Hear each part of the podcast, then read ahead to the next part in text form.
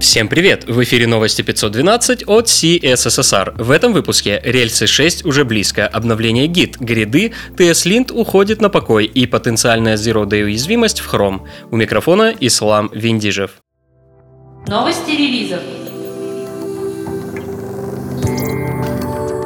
Вся активная линейка ноды получила глобальные security релизы. Помимо этого, 6 и 8 версии получили обновление OpenSSL до версии 1.02r. Рельсы стали ближе к шестой версии на 532 комита, выпустив вторую бета-версию. Основное изменение заключается в переходе на новую библиотеку Xavier Zatework для обработки автозагрузки. Пример интеграции Zatework доступен в описании релиза.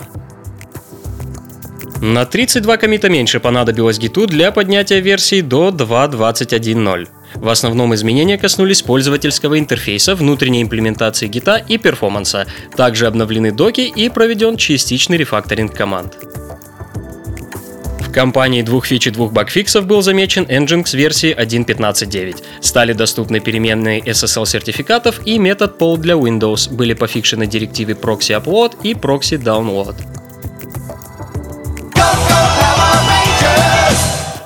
Рейнджерским релизом отметился Go. В версии 1.12 добавлена поддержка TLS 1.3, улучшенная поддержка модулей и улучшенная совместимость с macOS и iOS. Интересные публикации. Нечанкованием единым. На KCDN есть статья о продвинутой загрузке ресурсов с использованием передовых фишек HTML, атрибутов preload, prefetch и preconnect. В статье приводятся use cases этих атрибутов и диаграммы, иллюстрирующие их работу. Что вы думаете об этих техниках? Уже экспериментировали с ними? Пишите нам в комментариях. В мире разработки существует тысяча способов ошибиться при работе с гитом и всего несколько способов исправить это. Тобиас Гюнтер рассказывает о методах исправления гит-операций на примере популярных ошибок. Ресетим, ревертим и амендим правильно.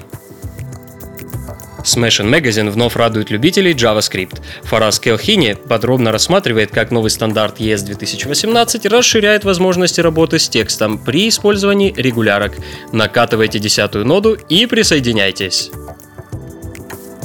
CSS Grid прост в использовании, но сложен в освоении. Violet Penia помогает новичкам в изучении построения сеток на гридах. В статье есть приемы верстки, описана их эффективность и пролит свет на некоторые противоречивые моменты. Не бросайтесь головой в чтение спецификации, призывает автор. К другим новостям. Как шпионить за пользователями, отправляя PDF-файлы, рассказали участники EdgeSpot. Уязвимость была обнаружена в браузере Google Chrome в конце декабря 2018 года. Несмотря на то, что разработчикам браузера известно о проблеме, на текущий момент уязвимость имеет статус Zero Day. Это означает, что пока не создано механизма, позволяющего защититься от нее. Также следует отметить, что уязвимость направлена только на пользователей, которые используют Chrome в качестве локального средства просмотра PDF. Тем не менее, будьте осторожны. Теплый прием и восторженные отзывы о четвертой версии Ionic дали понять разработчикам, сейчас самое время поделиться планами по развитию фреймворка. Среди приоритетных направлений заявлены улучшение работы Ionic на десктопах, серверный рендеринг, бесшовная интеграция с React и Vue, повышение стабильности и предсказуемости релизов.